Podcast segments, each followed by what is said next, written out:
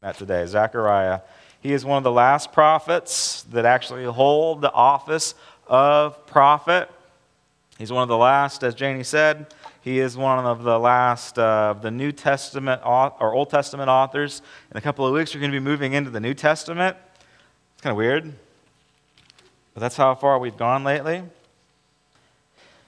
We'll start off with Zechariah chapter 1, uh, verse 2. The Lord was very angry with your forefathers. Zechariah is a contemporary with the guy that we talked about last week, Haggai.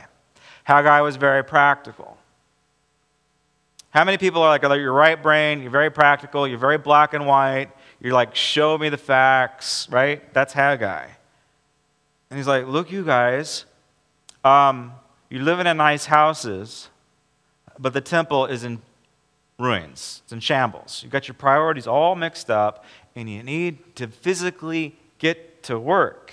He's just laying it all out. Now, Zechariah is his counterpart. He is the one that has his head in the clouds. So, where, Zachar, where, where Haggai is practical, Zechariah is spiritual. So, you guys know this.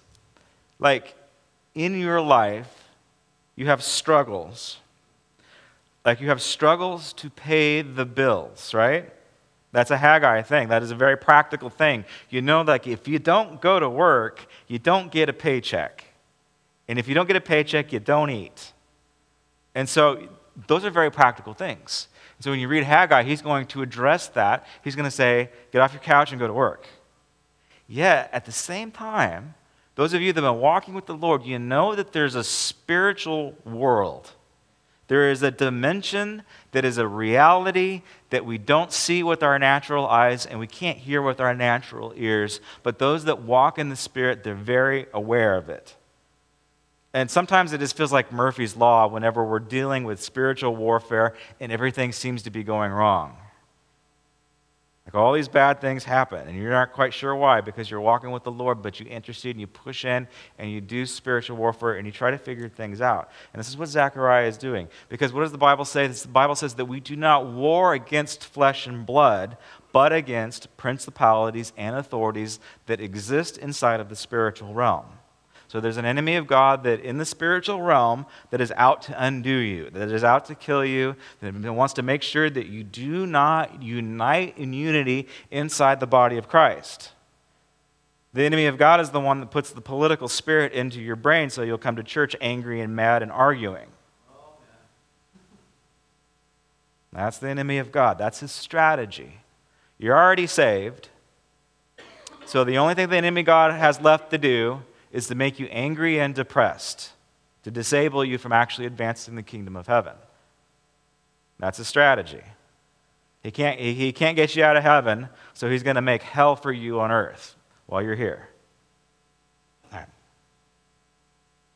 This is so beautiful. This is so glorious. Zechariah is, he has the same assignment as Haggai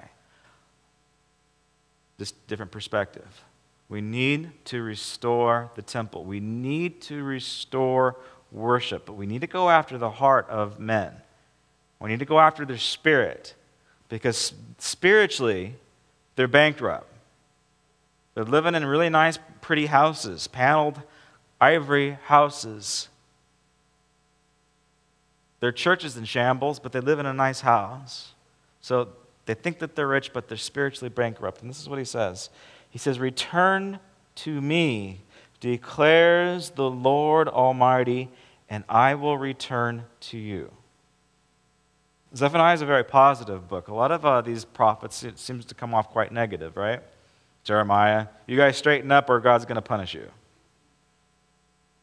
Ezra, you guys straighten up or God's going to. Actually, it's too late. You guys are going into captivity. You've already blown it. Return to me, and I will return to you, says the Lord. Don't be like your forefathers, to whom the earlier prophets proclaimed. This is what the Lord Almighty says Turn from your evil ways and your evil practices. All right, so God is gently using Zechariah to prophesy to the people. Again, he's one of the last prophets out there. Return unto me. Now, chapter, uh, verse 16. Therefore, this is what the Lord says I will return to Jerusalem with mercy, and there my house will be rebuilt, and the measuring line will be stretched over Jerusalem, declares the Lord. Proclaim further that this is what the Lord Almighty says My towns will again overflow with prosperity. Can I get an amen? Wouldn't you like to have a little prosperity in your life? Now, they, the, the, the Jews have gotten to, them, gotten to the place where God can work with them. Like they're dealing, they're listening, they're actually listening to the prophets. They're responding to the prophets. They're actually repenting. And now the new words, the new declarations is that the towns, the lifestyle, the practicality of it will be that they will be overflowing with prosperity. The image is water, usually. We're going to be, we'll do, uh, of course, this is spiritual, so we're going to be dealing with a lot of imagery today. My towns will again overflow with prosperity, and the Lord will again comfort Zion and Jerusalem. There's two major leaders, as we learned about last week. There is Zerubbabel, who is the governor. He is a Persian governor, but he is in the line of David. So he is royalty, although he does not have the crown. He has authority, but he does not have the king's authority. He's a governor. And then there is the high priest Joshua. This is what they say about Joshua. This is chapter 3, verse 1. Uh, Zechariah begins to go into a series of dreams. Haggai didn't have dreams. So this is what God says. You straighten up, start, go to work. But Zechariah has a series, actually has a series of visions in the night. The word doesn't actually say dreams. Sometimes God speaks to us in the night seasons when we're sleeping. Did anybody have this experience? And it's not because you, you ate pizza with pepperoni. It's just like you know like, like you wake up rested. Maybe you're the type like me where you're just, you know, you're just too crazy, you're too frantic, you're too you're going a million miles an hour, and the only time that the Lord can minister to you is in the night, is in your sleep.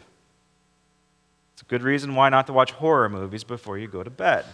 When you watch horror movies before you go to bed, and if you're spiritually sensitive, uh, guess what that opens up? Don't watch that crap. Because it's, going to open stuff up and your, your, your dream state will become a playground for the demonic forces. Those have your, they'll have their way with you and, and you're going to have nightmares. And they're not like kitty nightmares. They're spiritual in nature. So that does happen. But this isn't the case with zechariah. He is it is at night and he is awake and he is conscious Yet he has open visions. And this is what he's talking about here.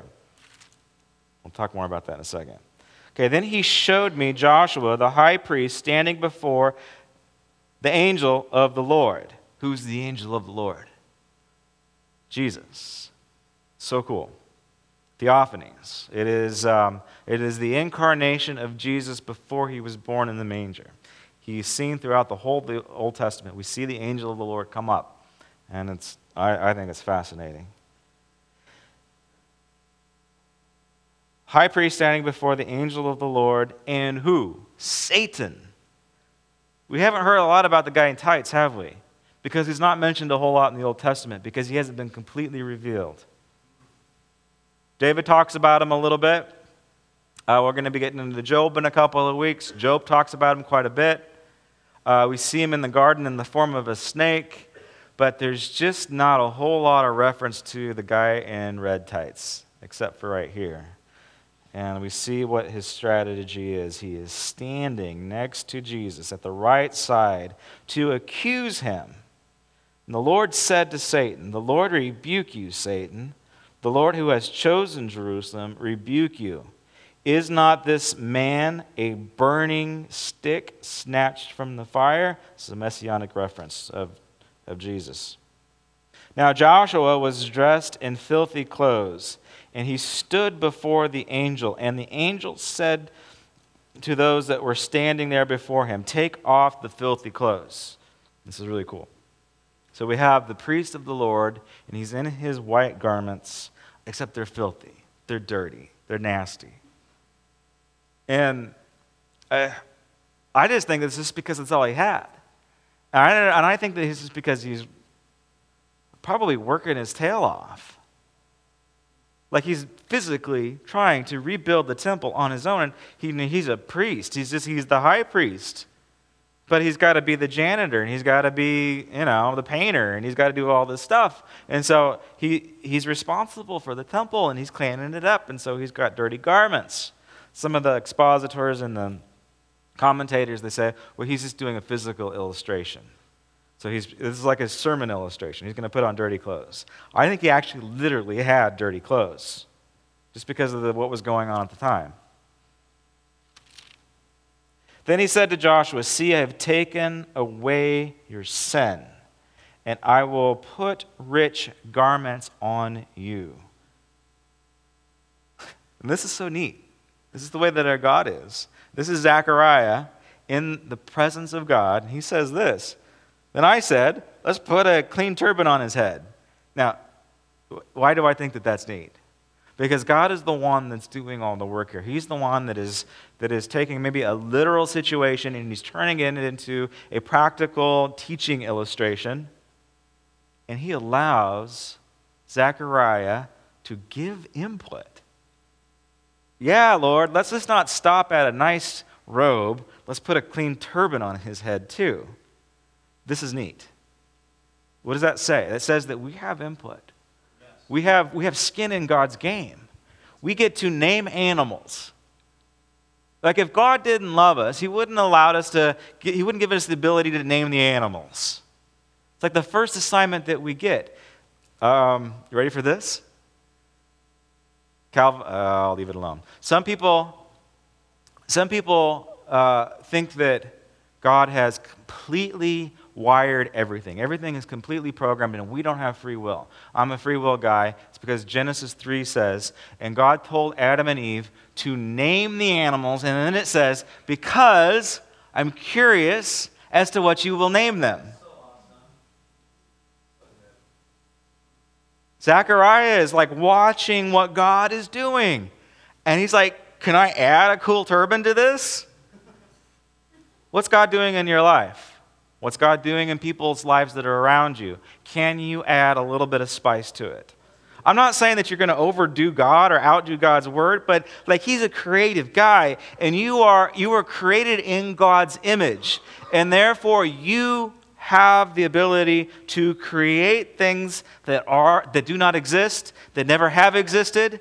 And this might be a little bit of a push, but maybe they did not even exist in the mind of God until we created them because God didn't know what a zebra was until Adam named it a zebra.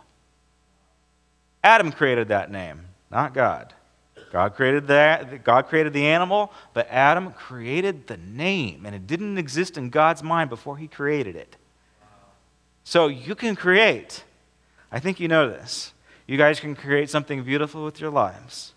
Some of you have created some beautiful children. Beautiful lifestyle. Some of you have created some horrible monsters, right? I'm not talking about your kids, I'm talking about messes in life. Put a clean turban on them. The angel of the Lord gave this charge to Joshua. And this is what the Lord Almighty says, If you walk in my ways, you keep my requirements, then you will govern my house and have charge of my courts, and I will give you a place among these standing here. And then, uh, for sake of time, he goes even further. Um, they crown Joshua. Big deal, Pastor Josh. So what? He, he's not Zerubbabel. He's not in the line of David. He's not a king. He's not in that branch of government. He is a priest. And in Zechariah's vision, the priest gets crowned. They actually move into a theocracy after this.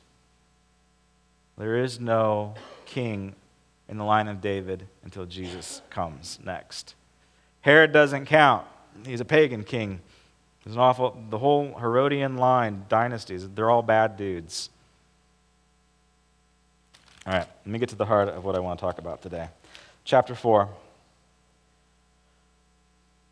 Uh, we're going re- we're gonna come back to Zechariah again after this series is over because I think it's just a really cool book. I'm completely fascinated by it. I've fallen in love with it. Um, we get there's huge connections between Zechariah and the book of Revelation. There's the four horsemen of the apocalypse. There is the four winds. There is uh, there's the four horns of authority and power that, that want to undo what God is doing. That symbolizes uh, Babylon, Persia, Greece, and Rome. It's a huge, fascinating book. There's a lot packed into this. So we will revisit it later. But this is what I want to get to. Chapter 4. Then the angel who talked with me returned, and he walked with me. As a man is walked, oh, excuse me, the angel of the Lord who talked with me returned to me, and he wakened me as a man wakes from his sleep. And he, he asked me, What do you see? Okay, this is important. Because everybody's awake here, right? There might be a few of you that have nodded off and that, that are asleep. And if that's your spouse, give them a nudge. It's okay. I understand it's raining. You had a lot to eat last night. You're going to fall asleep. Um, but we are all awake.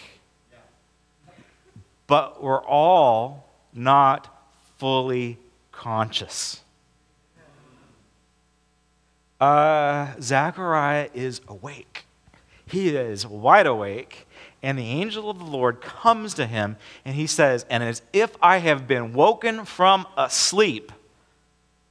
What, do you, What's going on here is the angel Jesus is encountering Zechariah and he is opening up his mind to different dimensions of consciousness. I know this sounds new age weird stuff, but this is what's really going on. He, his mind gets put into heavenly places and he has visions while he is awake. This is what God desires for us. God desires his church to function at a higher spiritual level. So when we pray, we, we attempt, this is difficult stuff, I know, but we attempt to pray in the Spirit. Come on Wednesday night, you might see that if you're curious. But we attempt to pray in the Spirit. It's hard work. It, it requires a, a dedication, it requires discipleship, it, it requires a, um, uh, a kneeling of one's will and, a, and, a, and a, a desire to strengthen one's character because, as I said last week, can God trust you? Can God trust you with vision? Can He trust you with revelation? He could trust Zechariah with revelation, and this is what he gets. What do you see? I answered him, I see a golden lampstand with a bowl at the top with seven lights on it, with seven channels of lights, and I also and there are also two olive trees by it, one on, on each side, one on the right of the bowl and on the other at the left. And then I asked the angel who talked with me, What are these, my Lord?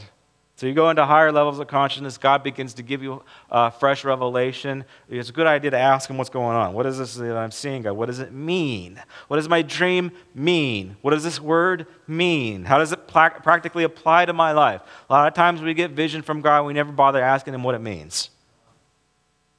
We're just excited that we saw a vision. What does it mean? He answered, This is great. Uh, you don't know what these are? Uh, how would you feel about that? Like God shows you something and you're like, what does this mean? And God says, you ought to know better. You ought to know better. You got a Bible on your nightstand. You should be reading it. You've been going to church. You should be plugging in. You should be paying attention. You ought to know better, Zechariah. So he said to me, This is what the word of the Lord, uh, this is what the word of the Lord to Zerubbabel, not by might, nor by power, but by my spirit, says the Lord. Isn't that cool? So, what's going to happen? What's going to push you over? What's going to give you victory in life? What is going to literally transform your life? It's not by might, and it's not by power. It's not by what your natural gifts and abilities are. You can't push this stuff forward. It is only by His Spirit.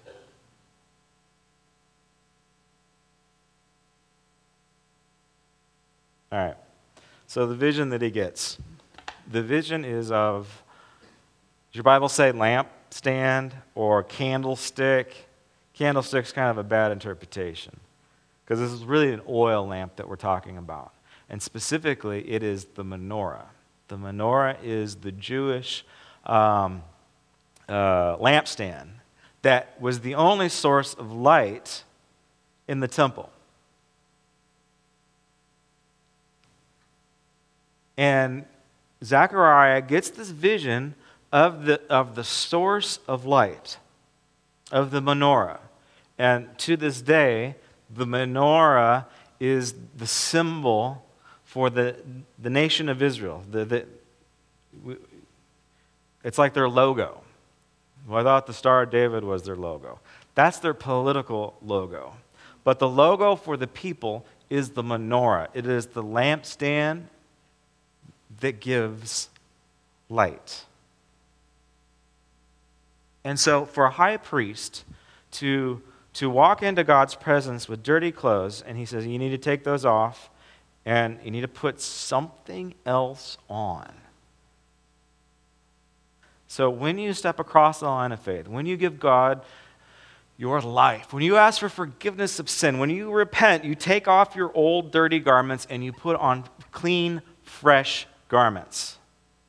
Uh, specifically, Colossians says that you're going to put on uh, compassion, you're going to put on kindness, you're going to put on humility, you're going to put on gentleness. Isaiah says that you're going to put on salvation and you're going to put on, not yours, but you're going to put on his righteousness. And these are the things that you're going to clothe yourself with, and then you tend the menorah. You tend this lampstand. And this vision is so powerful. It is, it is very, it only, only Zechariah has this vision because this menorah is like a supercharged menorah. It's not just your little, you know, the ones that you see during Hanukkah. No, this one's different. This one has a bowl of oil that feeds the seven lights. And this bowl of oil is also being fed by two living olive trees. So there is an endless supply of oil that is going into this menorah. There's the cool part. Um, who's the menorah? Yeah, Jesus is the menorah. We know specifically from the Gospel of John that Jesus is the light of the world. I got it backwards. I think it's Matthew. Matthew says that Jesus is the light of the world. It's so cool. So Jesus is this menorah. And Jesus in the Gospel of John gives us a commission. What does he say? He says that my church, that you are the light of the world. You're a lot like Jesus if you try. He, his desire is to funnel oil in and through and over you. Um, the olive oil is a, a practical thing that brings light. It's a very powerful symbolic force because it is, it is in the anointing the anointing is in the oil. So kings are anointed with oil, and the oil drips down the head and over the beard. Ladies, you don't have a beard, but you get anointed too. You just don't have a beard. Um, and it, get, it, it covers the whole part, and the blessings drip from, from your face. And in the anointing, there's healing. There's, because oil heals, it's a healing source, in addition to being a source of light. The oil is uh, purifying, it's a cleansing source.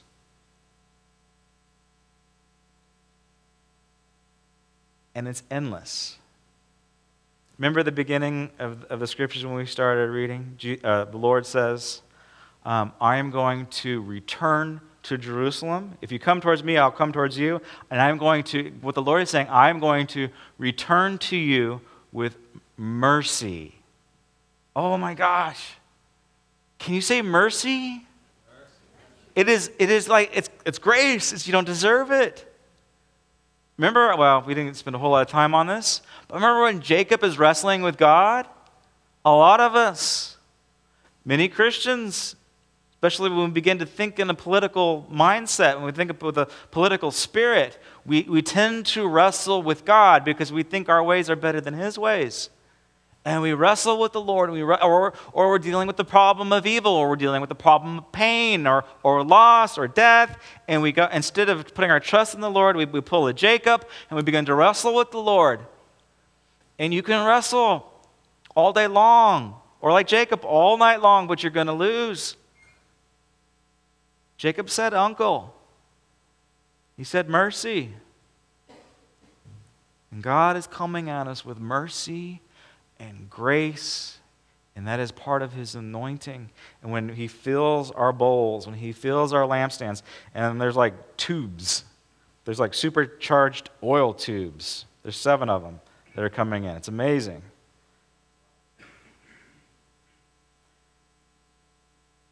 the anointing is being poured over us. Yes, Jesus is the lampstand, but we too are the lampstand. We have access to the oil. Here's the thing about the trees what do they represent? They're very, um, I believe, because Zechariah talks about it in chapter 8, I believe that um,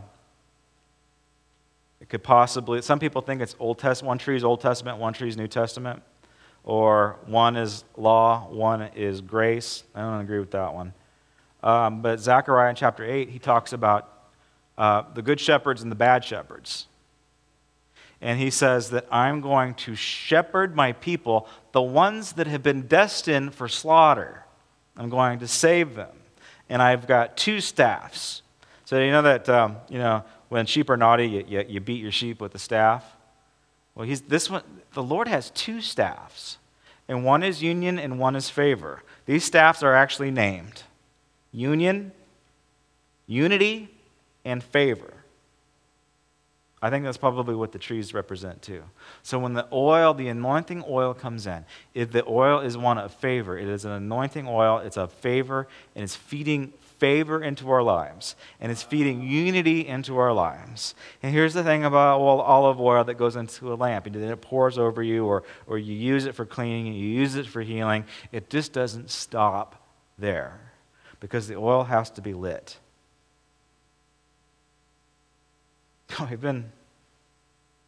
Have you had the healing oil poured over your body? What does that mean? That means you got healed. Um, have you, most of us can relate to this, but you were living a life of sin. You realized it. God called you out. You repented. You changed your life. You're a new creation. You had the oil poured over you, but has your light been lit? I think that's the question today. Have you been lit? I got to show you this. Okay, so a couple years ago, uh, I was given, we pray for the sick. We pray that God heals the sick, supernaturally heals the sick on almost any given Sunday. Today we had to pray for the president. Did I pray for the president? Dang it. Um, all right, we'll do that real quick. Um,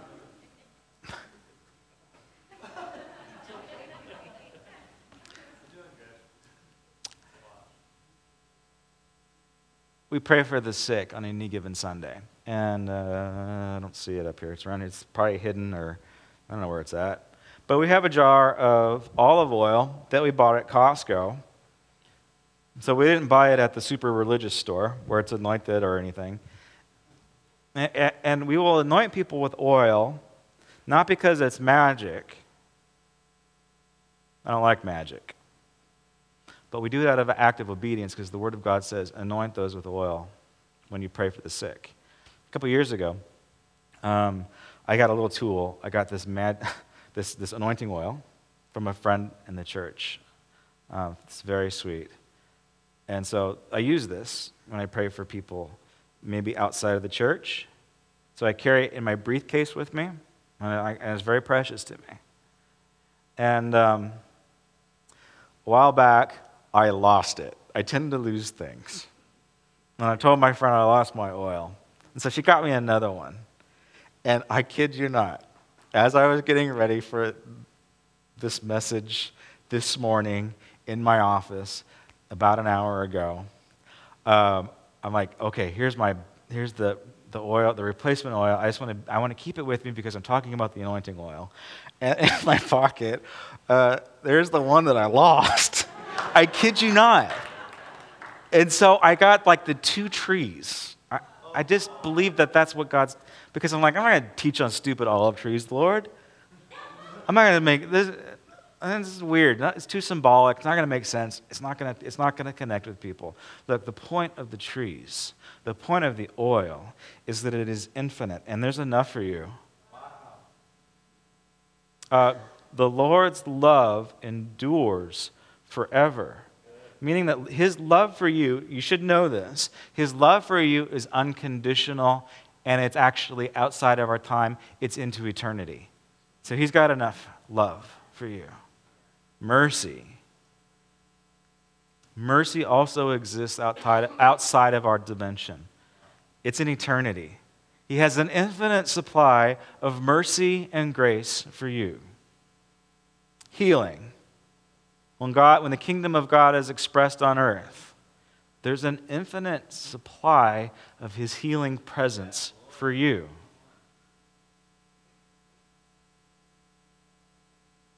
Provision, resources, uh, sheep on a hill.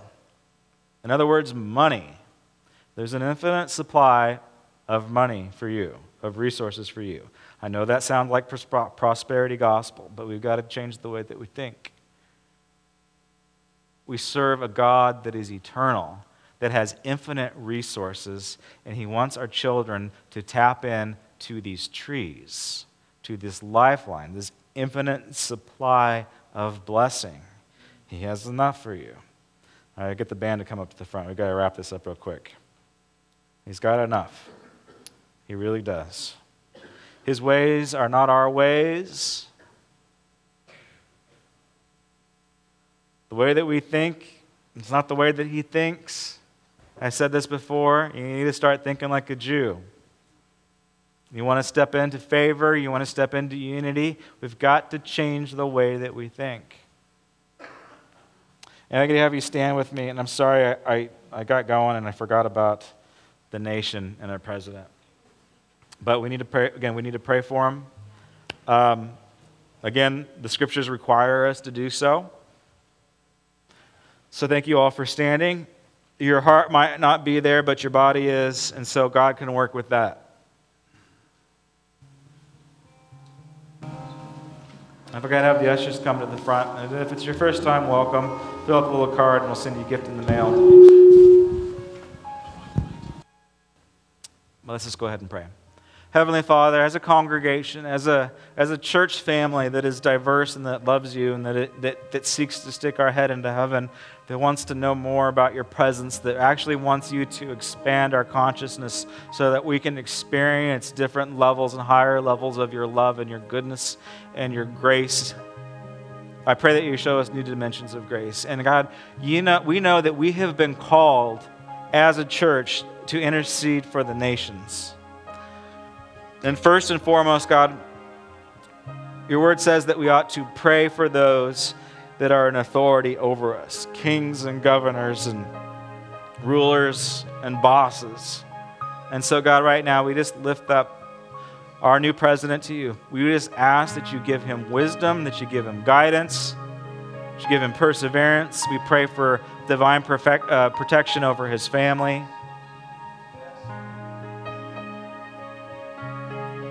Pray that the Spirit of God will rest on him and that he will seek your Holy Spirit for counsel and for guidance, and even in times of stress, for comfort. I pray that he will just humble himself to you in the name of Jesus. And God, we pray for our great nation, God. We do feel like this rain is coming down and that it is a blessing, it is a sign from heaven. And so, God, we're just going to, again, we don't know what you're up to, we don't know what you're doing, but we just want to make sure that we're on board and we're going in the right direction with you. So, God, bless this nation. May it bless Israel. May it be a blessing to all peoples all over this world. We humbly ask for your help in the name of Jesus. Amen.